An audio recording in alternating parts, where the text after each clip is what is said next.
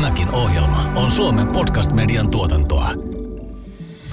Sitten se on pois päiväkoti opettajien palkoista tai, tai homekoulujen rempoista tai lähihoitajien palkankorotuksista. Että mä sanoisin, että joko kyllä talous uhrataan arkkitehtuurille tai arkkitehtuuri uhrataan taloudelle.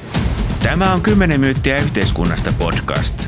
Ohjelman juontavat Maailmanpankissa työskennellyt Helsingin kaupunginvaltuutettu Jenni Pajunen sekä kansanedustaja kansantaloustieteen tohtori Juhana Vartiainen. Meillä on tänään vieraana Suomen arkkitehtiliitto Safan puheenjohtaja ja Paimion Parantola-säätiön toimitusjohtaja Henna Helander ja sen lisäksi Hypon pääekonomisti Juhana Broterus.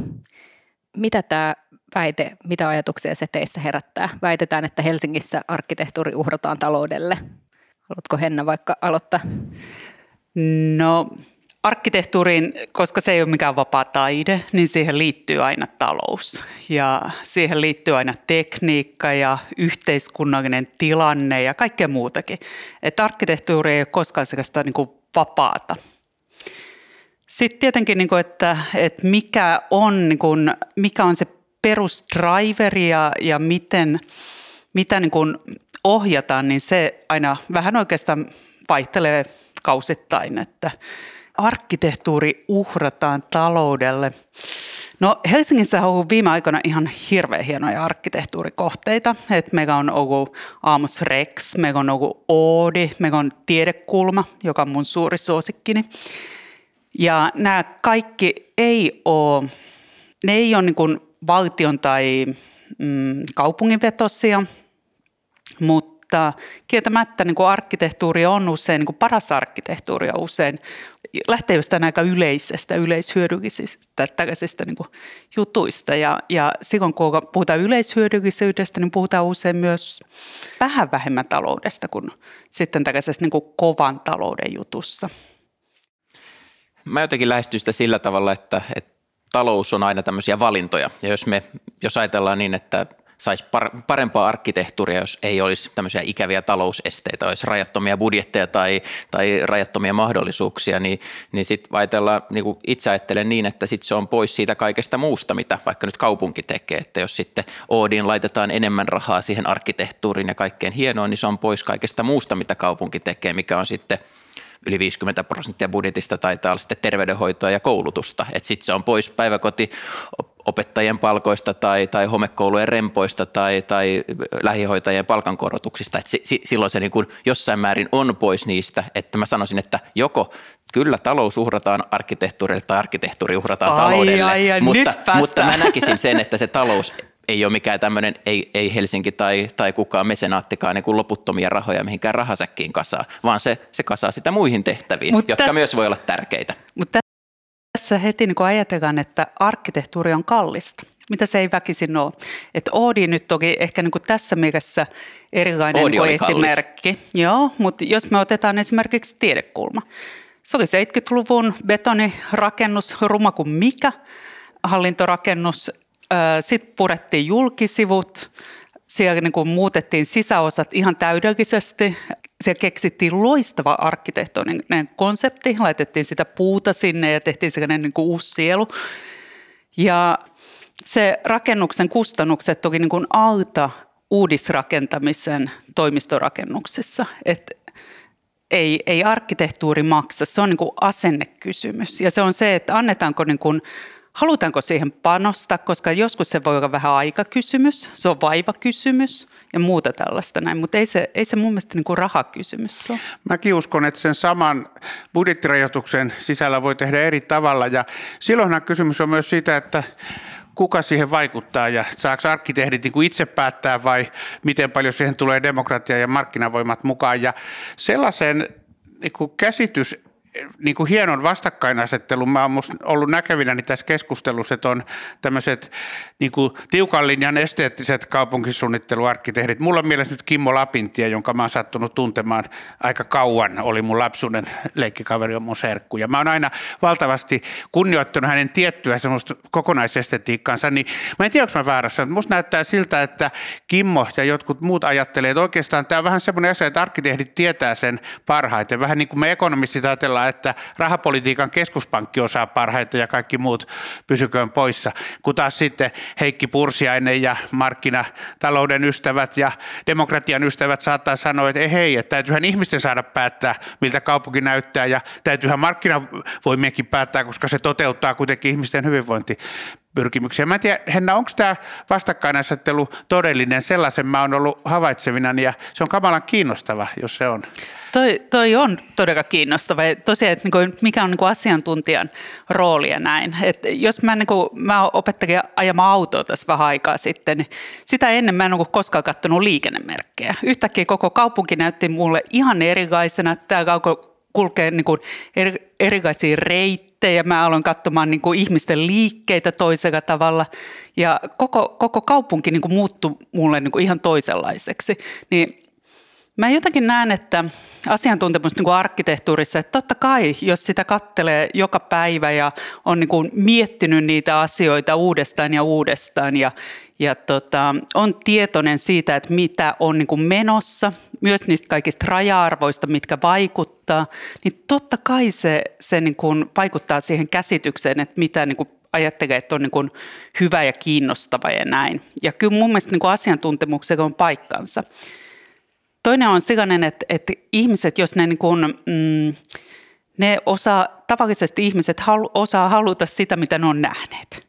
Ja jos ei ole hirveästi perehtynyt johonkin asiaan, niin haluaa sitä, mitä on ehkä siinä hyvin lähipiirissä. Sitten toinen asia on, että ihmiset, niin – kaikki, kaikki on niin kuin oikeus, ja koska tämä arkkitehtuuri vaikuttaa siihen, millaisia ihmisiä me ollaan, niin kaikki on oikeus myös niin kuin ilmasta ja tuoda esille niitä omia niin kuin näkökulmiaan.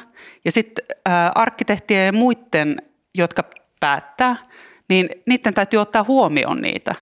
Kuuluuko meillä nyt tosiaan se niin kuin kaupunkilaisten ääni riittävästi siinä. Siis okei, nythän me ajatellaan, että sitten tietenkin kun meillä on poliittinen päätöksentekoprosessi, niin siinä demokratian kautta sitten ihmistä äänestää sellaisia, jotka edustaa heidän ajatuksiaan ehkä myös suhteessa siihen kaupunkisuunnitteluun.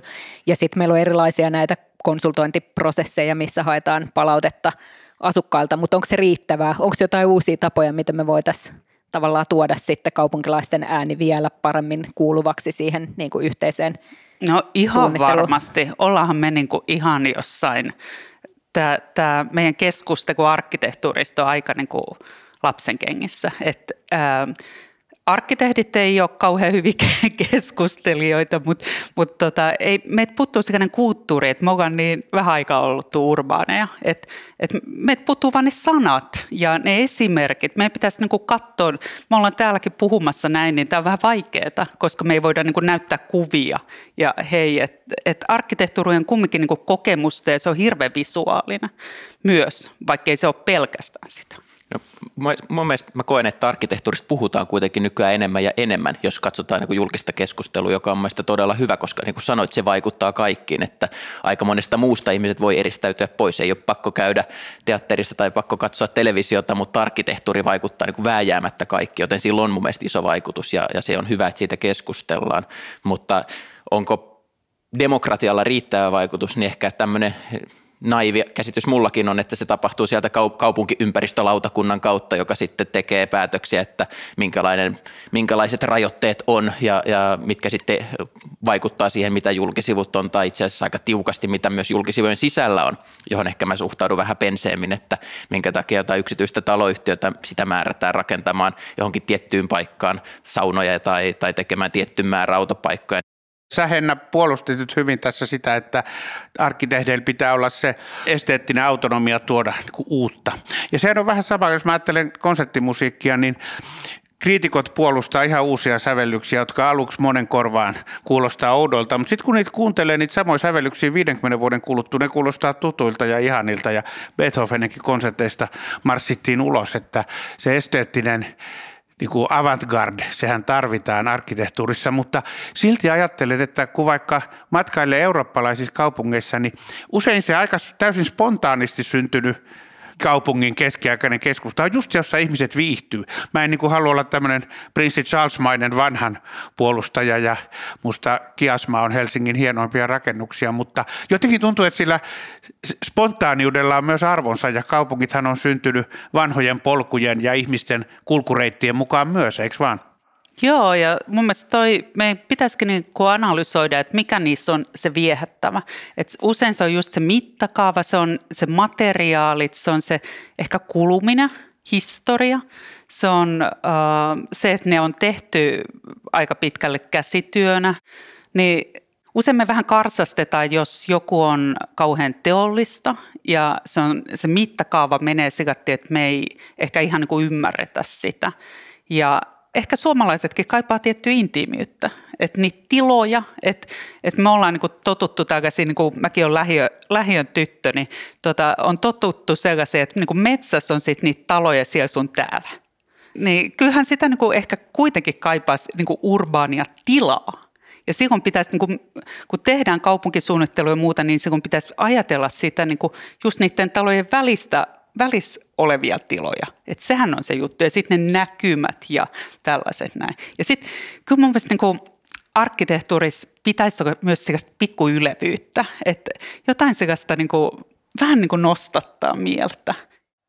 Ja onhan tuossa varmaan sitten se tavalla, että miten saadaan niin kuin eri aikakausien arkkitehtuuri pelaamaan yhteen. Tai on itse muuttanut vähän aikaa Katajanokalle, jos seisot siellä rannalla ja katsot pohjoisrannan suuntaan ja sä näet 1800-luvun taloja toisella kohtaa ja Merihaan ja Voimalan ja sitten ihan uusimmat rakenteilla olevat Kalasataman talot samaan aikaan, niin miten se niin kuin pelaa yhteen. Ja sitten tietenkin toi, mitä sanot siis, että okei, että jos on aikaisemmin laitettu metsään vähän taloja sinne sun tänne, niin nythän on kuitenkin tosi vahva ajatus siitä, että halutaan myös säästää niitä metsiä, mutta sitten tavallaan sit rakennetaan kuitenkin myös uutta jotta asuntojen hinnat pystytään niin kuin pitää jollain lailla kurissa. 10 myyttiä yhteiskunnasta podcast. Jakso 31. Väitetään, että Helsingin arkkitehtuuri uhrataan taloudelle jos palataan tähän, että uhrataanko arkkitehtuuria taloudelle. Sitten nyt on ollut sitten lehdissä tällaisia argumentteja, että investorivetoiset kilpailut eivät tuota korkeamman luokan arkkitehtuuria. Tai sitten toisaalta, että arkkitehtitoimistoista on tullut pääomasijoittajien rakennusyhtiöiden renkejä, niin mitä tällaiset ajatukset teissä herättää? No niin kuin nämä investorivetoiset kilpailut, että, että Elielin Aukion kilpailun menossa tutkinut, mutta tota, tätä Makasinirannan kilpailuohjelman mä luin lävitse. Sitten siinä puhutaan, että, että tai sitä mainostetaan nyt tällä hetkellä, että nyt halutaan jotain todella hyvää. Ja koko kilpailuohjelmassa ei ole sanottu kertaakaan sana arkkitehtuuri. että mustakin jotenkin pysäyttävää. Että kyllä mä jäin niin miettimään, että halutaanko tässä oikeasti hyvä arkkitehtuuri, hyvä kaupunkiarkkitehtuuri tietenkin se on vasta niin kuin asemakaava tasoinen tai siihen pohjaava niin kuin kilpailu, tai ei pohjaava, vaan niin kuin viittava, mutta tota, että arkkitehtuurisana onkin sellainen kuin arkkitehtuuri- ja design-museon kohdalla. Et siinä onkin. Museon. Justi, museon. Ja sitten siinä onkin ensimmäisenä lauseena se, että siinä etsitään sitä toteuttajaa että jos me tehdään kilpailu, jos etsitään toteuttajaa, niin tuokse se silloin parasta kaupunkia meillä. Mutta mä oon siis rakennuttajana tuolla ATT niin asuntopuolella. Ja tota, kun mä tuota kilpailua luin, niin voi että mä oon väärässä, mutta kyllä mä niin ajattelin, että saako kaupunki edes tästä niin parhaan hinnan. Et nyt me ollaan tekemässä sellaista kilpailua, että että me annetaan, niin kuin, tehdään vähän niin kuin alueen rakentamista, vähän niin kuin merihaka. Annetaan ihan prime paikka, annetaan kaupungin maa, annetaan vielä optio kauppahalliin, öö, makasiini, mikä se on, makasiinin rakennus vai olympiaterminaali, makasiiniterminaali taisi Niin tota, me annetaan näihin öö, optio yhdelle. Sen sijaan, että me kehitettäisiin se ensin niin kuin itse – ja sitten me järjestettäisiin kilpailut jokaisesta erikseen ja sitten niin kuin saataisiin sekä sitä laatua että niin kuin sitä hintaa. Et mä en jotenkin, ja sitten kun nämä massajutut, että et annetaan yhdelle valtava, niin meillä on huonoja kokemuksia. Ei mun mielestä radio parasta, ei triplaa parasta, mitä olisi saanut. Niissä järjestettiin tällainen investorivetoinen kilpailu. Molemmista tuli yksi ehdotus. Ei se ole kilpailua. En mä, mä uskon kyllä, että tähän tulee niin kuin enemmän ja varmaan tulee niin kuin hyvälaatustakin. Mutta siitäkään mä en usko, että siitä saa parasta rahaa, enkä mä usko, että siitä saa parasta arkkitehtuuria. Mielestäni Hennalla on niin todella hyviä, hyviä pointteja, monta, jotka niin ehkä, ehkä niin kaksi, kaksi mä nostan sieltä esiin. Toinen on se, että, että että onko se oikea aito kilpailu on hyvä kysymys. Ja siitä mäkin vähän ehkä Helsinkiä soimaan, että on aika monta, Henna nosti nämä kaksi esiin, mutta aika näkyvään oli tämä Lapinlahti, jossa tuli myös vain yksi hyväksytty ehdotus, että onko silloin se kilpailuttaminen järjestetty hyvin? Ja ehkä mun kritiikki on, että joko ne on semmoisia niin massiivisia, niin kuin ehkä Redi ja Tripla on niin iso, että ei Suomessa ole niin semmoista kiinteistökehittäjää tai rakennusyhtiötä, joka semmoisen pystyy tekemään, niin niitä on ehkä yksi tai kaksi. Ja jos joku on sitoutunut jo toisaalle, niin sitten se ei enää kisaa siellä.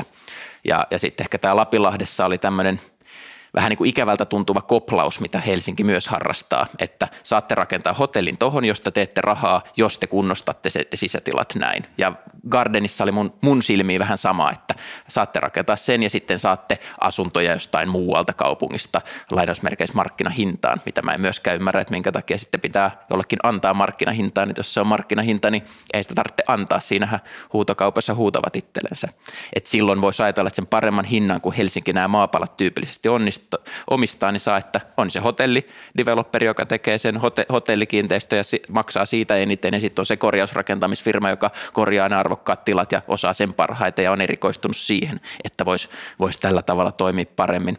Mutta ehkä sitten toinen puoli on, on tämä, mitä niin kuin itse ajattelen, tämä, että annetaan jollekin yhdelle kehittäjälle tai investorille se alue, niin, niin ehkä siinä ollaanko me Suomessa vähän niin kuin, vähän niin kuin tässä kaupungistumisessa jäljessä, että kyllähän maailmalla se on aika tyypillinen tapa itse asiassa toimia, että katsotaan vähän kauemmassa, niin, niin Aasian maissa, Singaporessa tai, tai Hongkongissa tai, tai muualle se on aika tyypillinen, että saatte tämän uuden alueen ja kehittäkää sinne mitä haluatte ja ne sitten katsoo sen kokonaisuuden, koska heillä on aika iso intressi, että se kokonaisuus toimii sitten, kun he alkaa niitä toimitiloja tai asuntoja kauppaamaan. Ja, ja kyllähän niin kuin tässä Pohjoismaissakin esimerkiksi niin kuin norjalaiset, joilla niin kuin rahaa on kuin rantarosvoilla, niin, niin heilläkin tämä niin kuin ihan kruunun jalokivipaikka, tämä Åkerby Brygge ja, ja Juvholm, niin sehän tehtiin nimenomaan näin, että se annettiin yhdelle, kahdelle kiinteistökehittäjälle, jotka sitten rakensi sen. Ja, ja en mä tiedä, mun esteettiseen silmään se on aika mukava ja, ja kyllähän siellä väki koko ajan tungeksii niissä ravintoloissa ja kahviloissa, mitä siinä on, että, että jos se muualla toimii, niin en mä näe sitä mahdottomaksi, ettei se meilläkin toimi, mutta ehkä se, onko ne hankkeet sen kokoisia ja, ja osataanko se kilpailuttaminen meillä, niin, niin on ehkä ja, se kysymys. Ja onko meillä kiinteistökehittäjiä? Et meillä on niin kuin, tyypillisesti gründereitä, jotka on niin kuin eri asiat. Ne Kyllä. on perustajaurakoita, ne, ne ovat tavallaan tilaajia, rakentajia, mutta ne on myös niitä et siinä on mun mielestä niin kuin pikkasen meillä eri... Ei, meillä ei ehkä ole ollut. Meillä ehkä, me nyt alkaa, ollut. ehkä nyt alkaa olla muutamia tämmöisiä Joo. ulkomaalaisia. Nimenomaan niin, ulkomaalaisia. Väliin. Miten niin meillä? Eikö tämän markkinan nyt luulisi olevan täysin kansainvälinen, että Nimenomaan. mikä tahansa kehittäjä tai arkkitehtitoimisto voi olla kilpailemassa toivottavasti myös Helsingin kohteista niin kuin Singaporen kohteista. Vai ehkä, se lainsäädäntö on, ehkä se lainsäädäntö on kuitenkin aika paikallista, joka pitää tuntea, jotta uskaltaa sen riskin ottaa sekä siis ihan rakennuslainsäädäntö ja, ja sitten tietysti poliittiset haasteet, mitkä on huomattu näissä muutamissa Helsingin kilpailutuksissa, että sitten ei ole, vaikka kilpailutuksen on voittanut, niin ei ole, ei ole sitä saanut. Että. Joo, mutta toi, toi on kyllä tosi olennainen pointti siis sillä, että itsekin kyllä toivoisin niin kuin vahvasti lisää näitä kansainvälisiä pelaajia ja sitten tavallaan, että kaikki mitä me tehdään, niin olisi sellaista kansainvälisen tason tekemistä. Ja sitten meillähän on valtavan hieno arkkitehtuuriperinne Suomessa mm. ja maailmankuuluja arkkitehtejä ja paljon niin kuin osaamista sen ympärillä, mutta sitten että samaan aikaan kuitenkin pystyttäisiin vetämään myös näitä niin kuin kansainvälisiä Joo, supertähtiä, tämä, jotka kiinteistösijoit... kiinnostuisi Helsingistä. Tämä kiinteistösijoittajat on mun mielestä todella, todella kiinnostava. Mä kävin tuolla Milanossa, sitten on jo joitain vuosia yllättäen, niin tota, siellä oli arabit ostaneet todella paljon niin isoja pläntäreitä, ja ne onkin tehneet sinne, se on yksi, voi googlata sellaisen kuin Alvar Auto Plaza, niin näkee sellaisen yhden arabien kehittämän alueen, ja ne teki sinne vähän niin kuin pilvenpiirtäjiä, jotka eivät sopineet milanolaiseen ää, ympäristön, että paikalliset eivät kauhean ihastuneita. He teki sinne ostoskeskuksen ja, ja sitten se oli muun muassa sellaisia niin kuin pienkerrostaloja. Jokaisessa pienkerrostalossa asuu yksi arabiperhe. Joo, mutta tota, se, mistä ne paikalliset niin ehkä piti kaikista vähiten, oli se, että, että ne oli kaikki tyhjillä, ne asunnot. Et, tai no ehkä se oli niin kuin muutamassa valo, mutta esimerkiksi niissä pienkerrostaloissa ei ole kukaan koskaan asunut. Eli sitten kun me mennään tähän äh, niin kuin sijoittamiseen, että rahasta tulee, tai niin kuin näistä kiinteistöistä, kun on tällaisia, ähm, niin niistä tulee tällaisia niin kuin rahaston osia – niin, niin sitten niitä aletaan niin kuin välittele, tai niistä tulee kauppatavaraa. Ja sitten se ei olekaan enää niin kuin vuokralaissidonnaista, se ei olekaan sen, niin kuin, se oikeastaan niin kuin erkaantuu siitä, että tekeekö se hyvää ympäristöä, ei se ole niin mitään merkitystä, kunhan se on niin kuin tietyllä tavalla niin turvallisessa paikassa ja hyvällä paikalla. Mutta noilla öljyvaltioilla on liikaa rahaa. Et toihan ei ole normaalia sijoittajakäyttäytymistä, että rakennetaan turhaa. Voisi toivoa, että jos fossiilisista luovutaan, niin sitten tuommoisen järjettömyyteen ei ole kenelläkään enää varaa. Kyllä niin kuin mua ainakin henkilökohtaisesti myös mietityttää toi Venäjältä tuleva raha, että kun kiinteistöt on kumminkin tosi alttiita niin kuin rahanpesulle, että mit, mitä niin kuin, kyllä tänne on tulossa ulkomaalaista rahaa ja miten niin kuin sitä, että se on toisaalta hyvä asia, mutta toisaalta kyllä mun mielestä siihen saa niin kuin pikkasen, ähm, suhtautua pikkasen niin kuin varovasti myös, että että on vähän mun mm. mielestä kaksipiippunen juttu. Mutta tämä on niin tosi hyvä nosto tämä ilmiö itse asiassa me Hypo, Hypohan teki Helsingistä tämmöisen niin kuin vertailun, että kuinka paljon Helsingissä jo nyt on tämmöisiä tyhjillään olevia asuntoja, että se on nyt jo todellisuutta, että se, en mä oikein näe, että miten sä pystyt sitä estämään, että sitä, sieltä on tullut sieltä, sieltä idästä ehkä Suomeen enemmän ja, ja Lontoossahan on paljon asuinalueita, minne, mistä on sitten tullut ehkä sieltä. Ja koko niin kuin, Ja, ja siellä, siellä, siellä mm-hmm. nimenomaan. Ja, ja niin kuin, sitä ei oikein pysty ehkä niin kuin, ei rakenneta tämmöisiä taloja tyyppisesti estämään, että se tulee joka Hei, tapauksessa. Sä... Ja siihen on, on niin kuin keinoja, että, että me nostettiin esille se, että, että esimerkiksi Vancouveri, missä on ongelma se, että siellä on kiinalaista rahaa tullut tosi paljon ostamaan kiinteistöjä ja siinä on, sehän aiheuttaa niin sille kaupunkirakenteelle pulmia. Sitten siellä on niitä voi olla asuinkerrostaloja monta, jotka on tyhjillään, silloin se tappaa ne paikallispalvelut, ne Nimenomaan. kun ei ole, ei ole ihmisiä liikkumassa. Se on sille kaupungin taloudelle aika huono, että on aika hyviä kiinteistöjä, missä tyypillisesti on ihan hyviä veronmaksajia, niin siellä ei ole ketään kirjoilla, joka kukaan ei maksa silloin kunnallisveroa, eli, eli se on niin kuin sille kaupungille ja, ja niin kuin asiakkaille ikävää.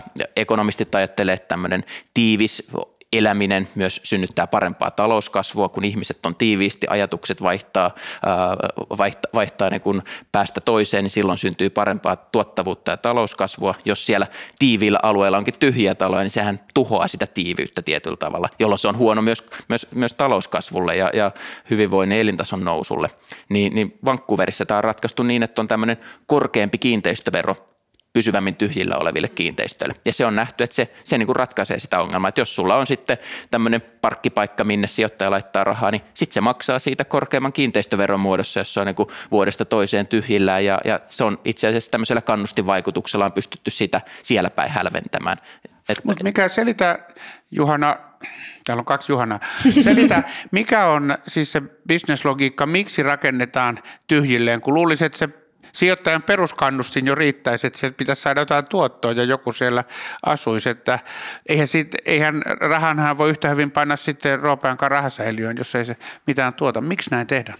No se on varmaan sen tyyppiset omistajat, joilla on niitä rahasäiliöitä aika paljon muuallakin. Heillä on niin kuin osakkeita ja, ja sijoitusmarkkinoilla muut, muitakin omistuksia aika paljon, ja silloin se on enemmän semmoinen rahan parkkipaikka. Että arvon nousu sille. Arvon nousu voi tulla, ja vaikka ei tuliskaan, niin on se parempi kuin, että se on miinuskorkoisella käyttötilillä, jossa itse asiassa se voi olla alttiina, alttiina jos me ajatellaan tiettyjä maita, niin, niin sitten konfiskatorisille toimille tämmöisen keskusvallan johdosta, jolloin se on turvassa sitten siellä vankkuverilaisissa kiinteistöissä sen lainsäädännön alla ja siellä turvassa, tai Suomessa, eli, eli kyllä se voi nähdä näistä maista tuleville ihan semmoisena vähän niin kuin hajautuskeinona, että jos, jos on riittävästi nollia omaisuutta, niin, niin sitten miksei laita tiettyä siivua länsimaahan tämmöiseen kiinteistöön turvaan, siellä se sitten ainakin pysyy ja ehkä myös näissä paikoissa kasvaa. Miten sitten sellainen, mä en tiedä onko tämä hieman abstrakti kysymys, mutta, tota, mutta että mitä me voitaisiin tehdä meidän kaupunkisuunnittelussa paremmin, jotta se tukisi niin kuin Helsingin ja Suomen talouskasvua ja sitä kautta meidän tulevaisuuden hyvinvointia? No kyllä Esteettiset ehkä... arvot mukaan lukien. Niin mitä no, sä ajattelet, Juhana? No ehkä tässä Henna. itse ajattelen niin, että, että ekonomistit tois pöytään sen, että se tiivisasuminen on se, mitä me tarvitaan. Että mehän ollaan tavattoman myöhään kaupungistuttu ja tavattoman väliään asuttu maa. Meillä ei ole oikein kuin yksi tämmöinen metropoli, niin, niin että tässä sitten annettaisiin niitä asuntoja niille halukkaille yhä enemmän. Ja, ja kun katsoo tätä hintakehitystä Helsingissäkin vaikka tämän koronavuoden aikana, niin eihän tässä ole mitään merkkejä kaupungistumisen kääntymisestä, vaan ehkä enemmänkin kiihtymisestä, kun katsoo näitä loikkia, mitä asuntojen hinnat tekee, tekee tässä niin kuin historiallisen pandemian keskellä, joka on itse asiassa sulkenut kaupungit, että, että tässä käsi pystyy virheen merkiksi, että itsekin ajattelin, että kaupungistuminen hengähtäisi tämmöisen pandemian aikana, mutta eihän se mitään ole hengähtänyt. Paitsi nyt oli tammi maaliskuussa Helsingin väkiluku pudonnut ekaa kertaa parilla tuhannella asukkaalla, mikä toivottavasti ei jää pysyväksi. Et en tiedä, onko siellä joku tilasto, tilastointiin liittyvä muutos tai No joku. se on ehkä, se on tosi mielenkiintoinen, vähän eri tarina, mutta mä en ole siitä yhtään huolissaan, kun katsotaan nimenomaan asuntojen hintoja, uudistuotantoa, tätä kiinnostusta, joka katsoo yhtään, yhtään niin kuin tämän nykykuukauden yli, niin, niin mä, mä pidän tätä ehkä niin kuin kiinnostavana, tosi kiinnostavana kuriositeettina, mutta kuitenkin se ei, se ei, ole niin kuin, ei meillä ole mitään merkkejä tämmöisestä isommasta käänteestä. Että ehkä niin kuin mä koen, että, että lisää asuntoja tiiviimmin, eli sinne kaupunkirakenteen sisään, ei pitkin uutta maata tämmöistä omakotimattoa, joka, joka sitten ei ole ympäristöllekään ehkä sitä, mitä me kaivattaisiin. Ja, ja sitten arkkitehtuuri tuo sen, ei ekonomistit, sen esteettisyyden ja kauneuden, miten se tiiviys tehdään. Tämä olisi mun mielestä aika hyvä työjako. Kuulostaa hyvältä, eikö vähennä? joo, joo. Tota, mä ajattelen, että ähm, me ollaan nyt vähän uskottu tällaisen niin suuruuden ekonomiaan, ja mä en usko siihen rakentamisessa niin kuin ympäristön laadun kannalta. Et, et jos johonkin pisteeseen kyllä, mutta sitten kun tulee liian isoja kohteita yhdelle tekijälle, niin sitten laatu laskee. Ja mä niin kuin ajattelisin, että meidän pitäisi, ähm, meidän, me, meidän pitäisi niin kuin jakaa näitä vähän pienempiin osiin. Sitten se ehkäisisi myös sitä, että että tulisi tällaisia niin kuin, äh, tyhjiä, kylmiä kaupungin osia, että jos on niin kuin eri, erilaista. Ja meidän pitäisi saada mukaan niin kuin vähän äh, pienempiä rakennusliikkeitä. Ja sitten mä uskon kyllä arkkitehtuurikilpailuihin, että niin kuin sillä laadulla ja hyvin sopimuksi. Että tavallisesti jossain Innsbruckissa ne tekee todella tiukat sopimukset, että siinä on aina rakennuttaja, arkkitehti ja kaupungin edustaja. Ja ne, ne tekee niin kuin siinä sillä sen, että kun, niin kuin se kilpailu, se kilpailu on hyvin kuin karu ja ne tekee sellaisia pikakilpailuja, niin sitten sit ne sitoutuu siihen ja kaikki sitoutuu. Ja, ja sitten sen me, mukaan mennään, kun meidän niin kuin, se on vasta sellainen niin kuin aloitus se kilpailu, että sen jälkeen alkaa, alkaa tämä vedätys, että laadun vedätys tavallisesti. Kymmenen myyttiä yhteiskunnasta podcast. Vieraana tänään Arkkitehtiliitto Safan puheenjohtaja Henna Helander ja Hypon pääekonomisti Juhana Proterus. Kuitenkin tulevaisuuden näkymä on sillä tavalla hyvä, eikö vaan, että nämä mark- nämä kiinteistöjen hinnat, joista Johanna B. tässä puhui, niin rahahan puhuu ja puhuu yleensä rehellisesti, että se ennustaa sitä, että kaupungistuminen jatkuu ja sehän on kuitenkin nykyaikaista talouskasvua, että se on melkein sitä, että kun ihmiset on lähekkäin, niin siinä on se, että ideat vaihtaa ja sitten syntyy myös sitä palvelubisnestä, että Volt-kuski joutuu tulemaan kaukaa harvaan asutuskaupungissa, mutta Manhattanillahan melkein yksi yksi ruoan, ruokalähetti voi serverata yhtä ainoata taloa ja siinä on silloin tehoa ja hin, hinnat on paremmat ja tämä on siis yksi esimerkki, mutta sieltä syntyy vain elin, elantoa use, useammalle ja sitähän me tarvitaan. Onko, eikö me kuitenkin olla aika harvaan asuttu kaupunki mekin vielä? Joo, mutta me ollaan hirveän puuton kaupunki, että kyllä tämä pystyisi tekemään aika pienilläkin keinoilla paljon viihtyisyyttä ja sitten mun mielestä meidän pitäisi niinku, äh, Musta meillä on aika hyvät rakennukset, mutta mikä meillä on huonoa, niin on nämä julkiset tilat. Et se olisi aika niinku pikku, itse asiassa todella pieni panostus ja me voitaisiin saada vähän niin kuin ylöspäin tätä juttua. Ja sitten kyllä mun mielestä niin kuin pikku anarkia, kun jossain tuolla äh, Amsterdamissa ja Rotterdamissa on, että, että ihmiset saa niin kuin, ottaa asfalttia pois ja laittaa sinne sen kukkapuskansa, niin vähän sellaista voisi kyllä Suomessakin olla. Toi että... on tosi mielenkiintoinen trendi, mistä me ollaan itse asiassa useammassa podijaksossa aikaisemminkin puhuttu tätä, että miten siis luodaan sitä vihertilaa ja niin kuin sitten nyt esimerkiksi vaalikoneissa kysytään koko ajan sitä, että, että pitääkö rakentaa vai tuhota luontoa, mutta siis se, että itse asiassa mehän voidaan rakentaa ja luoda uutta luontoa, Kyllä. kuten vaikka Jätkäsaaressa Kuopiossa on tämä Hyvän toivon puisto, joka tulee kaivopuiston kokoinen niin kuin metsänen puisto sinne uudelle asuinalueelle ja, sillai, ja eikä tarvi olla mitään niin massiivistakaan, vaan niin kuin sitten viherseinää ja kattoa ja näitä niin kuin puiden istuttamista sinne tänne. Että tota. Joo, ja Vancouverissa ne oli kehittäneet sikäsen, että no, mun mielestä tämä olisi niin kuin sitä luovaa ongelmanratkaisua, mitä mä kaipaisin. Että siellä onkin niin kuin, ää, mietitty, että miten ne pääsee hulevesiviemäreistä e-, eroon, koska ne, tämä ääriilmiöt lisääntyy. Niin ne onkin laskeneet, kuinka paljon ne tarvitsee lisää puita. Ja puuthan tekee kaikkia mikroilmastoa, se tuo niin kuin, äh, varjoa, se ottaa pienhiukkasia pois, se on niin, kuin niin paljon kaikkea hyviä vaikutuksia. Niin ne istutti puita ja pääsi niin kuin tällaisesta investoinnista irti, mikä on myös äh, 20-30 vuoden päästä hirveä korjauskustannus. Niin meidänkin pitäisi niin kuin laskea eri tavalla näitä hintoja. Et musta tuntuu, että me, me lasketaan vähän niin kuin meidän pitäisi niin löytää jotenkin ihan uusia ratkaisuja näihin juttuihin. Joo, mutta et on tuossa sitten vielä palatakseni tähän niin kuin tiivistämiskeskusteluun, niin sanotaan tällä kaupunkipolitiikan näkökulmasta, niin meillä on kyllä tekemistä siitä, että me pystytään vielä paremmin ja paremmin sitä perustelemaan sitten kaupunkilaisille, että kyllä tulee niin kuin todella voimakkaita Not in my backyard palautetta sitten näissä niin kuin voimakkaasti tiivistyvissä kaupunginosissa myös.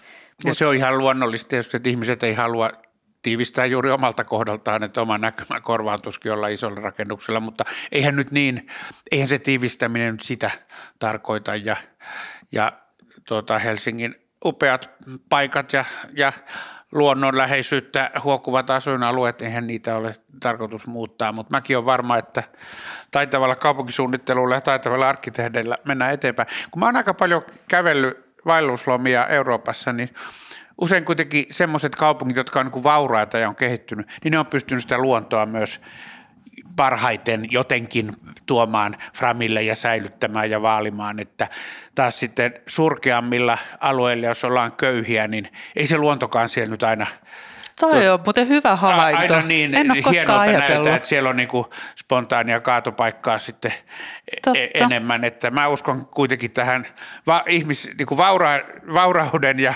luonnon symbioosiin ainakin jossain mitassa. Toi onkin aika niin kuin radikaali havainto, mutta se on kyllä ihan näin. Mun se on, hyvin naivi havainto. Ei, mutta, mutta se on myös sitä, että kun äh, ihmiset ei jaksa niin kuin pitää huolta ympäristöstään, jos on, menee ilmeisesti tarpeeksi huonosti, mutta mut, miten se oli Winston Churchill sanoi jotenkin niin, että me luomme ensin arkkitehtuuria tai rakennettu ympäristö, äh, muokkaamme sen, jonka jälkeen se muokkaa meitä. Et, et sen takia meidän pitäisi nimenomaan panostaa niin kun, johonkin kouluihin, että ihmiset sais ainakin, niin kun lapset sais ainakin kokea niin jotain positiivista ja kivaa ja just niiden niin kun, siinä lähiympäristössä, kivat puistot ja tällainen näin, mutta myös niin nuoriso. Ehkä semmoinen lisä tähän niin luonnon ja kaupungin suhteeseen on se, että mitä enemmän me saadaan sinne Helsinkiin rakennettua sen olemassa olevan kaupunkirakenteen ja infran sisälle, niin silloin ei tarvitse rakentaa niitä omakotitalomattoja sinne Uudellemaalle, joka paljon enemmän vie sitä luontotilaa pois. Ja, ja sillä tavalla, jos me ajatellaan luontoa kokonaisuutena niin kuin ilmastonmuutoksen ja, ja sitten paikallisluonnon osalta ei ajatella niitä lähipuita, mistä mä kyllä ajattelen hyvin samalla tavalla, niin, niin se on itse asiassa ympäristöteko, mitä enemmän me saadaan Helsinkiin tiivistettyä sitä asumista sen, sen olemassa olevien junarattojen tai raitiovaunukiskojen tai, tai autoteiden varaan, niin sitten ei tarvitse, tarvitse niin tätä uutta, uutta tehdä ollenkaan. Tai ehkä meidän pitää ajatella koko metropolialuetta, että ei vaan Helsingin rajoja. Niin, tietysti pitäisi ajatella. Koko Pohjois-Eurooppa. Joo. Joo. Ehkä mä voisin kysyä teiltä, kun te edustatte siellä sitä kaupunginpäättäjä ja sitten sä oot, Henna on ollut siellä ATT-lläkin päättävänä, päättävänä. Mikä on ATT? Asuntotuotantotoimisto, eli se on itse asiassa kaup- kaupungin äh, tai Suomen suurin rakennuttaja asuntopuolella. kun tämmöisen maalikon silmään tuntuu, että meillä on aika paljon tämmöisiä vähän vaikeammin perusteltavia esteitä, jotka sitten vaikeuttaa sitä tiivistä rakentamista, ehkä sen tyyppistä rakentamista, mistä ihmiset itse asiassa enemmän tykkäisi. Eli meillä on aika, aika pikkutarkkaa sääntelyä joko sitten autopaikoista, joka estää sen, että Jätkäsaareen ole taloudellisesti ma- mahdollista rakentaa enemmän, tai, tai sitten meillä on näitä pakottavia on pakko tehdä ylimpään kerrokseen talosaunat, joita on vähän vaikea itse perustella, että miksei sinne sitten tehdä niitä asuntoja tai, tai aika monia muitakin sääntöjä valokulmasäännöistä ja, ja muista lähtien, niin minkä takia me sitten mikä se syy on näin, näin niin kuin pikkutarkalle esteelle, joka sitten vaikeuttaa itse asiassa semmoista, mikä tuo sitä tiivistä ja, ja ehkä niin kuin ainakin hintojen mukaan ihmisten haluamaa asumista. Osaispa vastata, että en tiedä onko yhtä syytä, muut saattaa tietää paremmin, mutta nythän eduskunnassa tämä maankäyttö ja rakennuslaki uudistuksessa ehkä sieltäkin tulee aika paljon, mutta kai nyt kaupungitkin voi. Eikö me olla jo tätä parkkipaikka, parkkipaikkasuunnitelmataloussäätelyä onneksi vähän lievennetty? Ja aika minimaalisesti Siinä voisi antaa kuitenkin niin sanotusti markkinavoimillekin oikeasti mahdollisuuden. Niin, kyllä mä luulen, että me ollaan varmaan nyt Juhana kanssa niin kuin sieltä päästä poliittista spektriä, että niin kuin ajetaan sitä sitten tavallaan ikään kuin turhien hintoja nostavien normien purkamista, mutta sitten se, että onhan siellä sitten niin kuin tavallaan pointtinsa se, että sitten on näitä tiettyjä ympäristönormeja ja muita, että halutaan varmistaa regulaatiolla se, että ne oikeasti toteutuu. Mutta siinähän se just on, että miten löydetään se balanssi, että niin kuin reguloidaan tarpeeksi, mutta ei liikaa. Ja sanotaan sillä että on siinä sitten, että jos mietin kävin Kairossa työmatkalla ja sitten siellä niin kuin kun sä katot ja niistä on niin kuin jokainen talo on täysin erilainen toisistaan ja että siinä ei ole niin kuin minkäänlaista tavallaan logiikkaa, että miten ne sopii yhteen, niin varmaan jotain regulaatiota tarvitaan. Aika kaukana on se tilanne, että meistä tulisi Kairo, mutta onhan siellä, esimerkiksi sellainen asia on Osmo Soininvaara kiinnittänyt huomiota, että pitääkö jokaisessa asunnossa olla invafasiliteetit, että ihan varmasti jos joka toisessa tai kolmannessa on, niin kyllä markkinat hoitaa sen homman niin, että ne, jotka niitä tarvitsee, ne sitten löytää. Että, ja sitten toisaalta poliittisessa keskustelussa tuollaista vastaan on vaikea puhua, vaikka se ilman muuta järki sanoisi, että, että sitä pitäisi vähän lieventää, eikö vaan? Kyllä. Näissä on aika monet asiat, mitä sä niin mainitsit, niin oikeastaan noin kaikki kaupungin ja ne on myös niin kuin just autopaikkanormit, niin se on tällaista poliittista päätöksentekoa, mutta kyllähän siinä, kun oikeastaan kaupungissa tiiviissä, niin me taistellaan koko ajan tilasta. Sitähän se on. Et, ja tota, meillä on vähän tilaa ja se on kova hinta ja autopaikkahan on niin kuin, autopaikkahan on, se vie sekä sen 25 neliötä yksi autopaikka.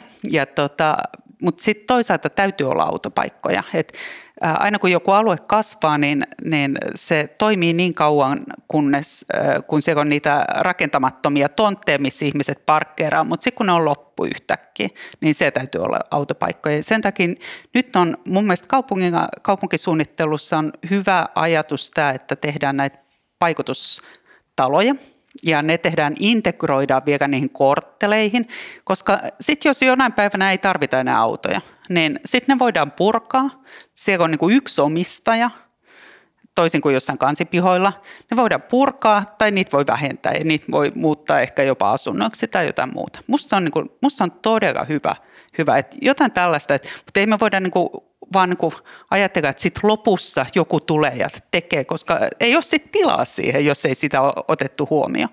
Sitten toinen, niin kuin, jos me ajatellaan, että meillä on, meillä on äh, turvallisuuden takia sellainen systeemi, että kahdeksan kerrosta voi niin kuin rakentaa ja niin kuin perusmeiningillä ja niin kuin rakenteet ja sitten ilmanvaihto ja kaikki muu.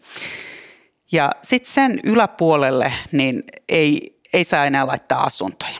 Ja usein sinne yläpuolelle laitetaan niitä saunoja, eli ne ei ole tavallaan pois asunnoista, koska johonkin täytyy niin kuin lainsäätäjä vetää se viiva, että, että tässä menee se raja ja Suomessa on kahdeksan kerrosta, koska noi palotikasautojen se ulottuma on juuri sinne. No niin, niin tämä on, tää on niin kuin, tässä on Mun mielestä sekin on tietyllä tavalla ihan loogista. Ja jos me päästään sillä kattosaunalla esimerkiksi sikäisestä asiasta pois, että asunnoista on vähemmän asuntosaunoja, niin sehän on tietyllä tavalla niin kuin ekologinen teko. Mutta nämä on tietenkin tällaisia niin kuin poliittisia arvovalintoja, mitä tehdään, että, että mihin me panostetaan. Niin ja tietenkin tämä, että sit meidän pitää yrittää ennakoida sitä, että mitkä ne muutokset on ja sanotaan nyt vaikka liikenteessä on kaikista isoimmat Totta. muutokset meneillään, että okei sähköstyy, jos tulee automaattiset robottiautot, niin sehän muuttaa sitä tilan käytön logiikkaa ihan Totta. täysin, kun sä voit tavallaan lähettää sun auton päiväksi töihin johonkin muualle ja se pyörii siellä, ei tarvita ehkä parkkitilaa ja parkkipaikat voidaan, parkkipaikat voidaan muuttaa parkletterasseiksi ja parkkitalojen katot joksikun viheralueeksi. Optimistisia kaupunkinäkymiä. Jos pidit tästä jaksosta, niin reittaa meidät Apple Podcasteissa ja seuraa meitä Spotifyssa. Kymmenen myyttiä yhteiskunnasta podcast. Jenni Pajunen ja Juhana Vartiainen.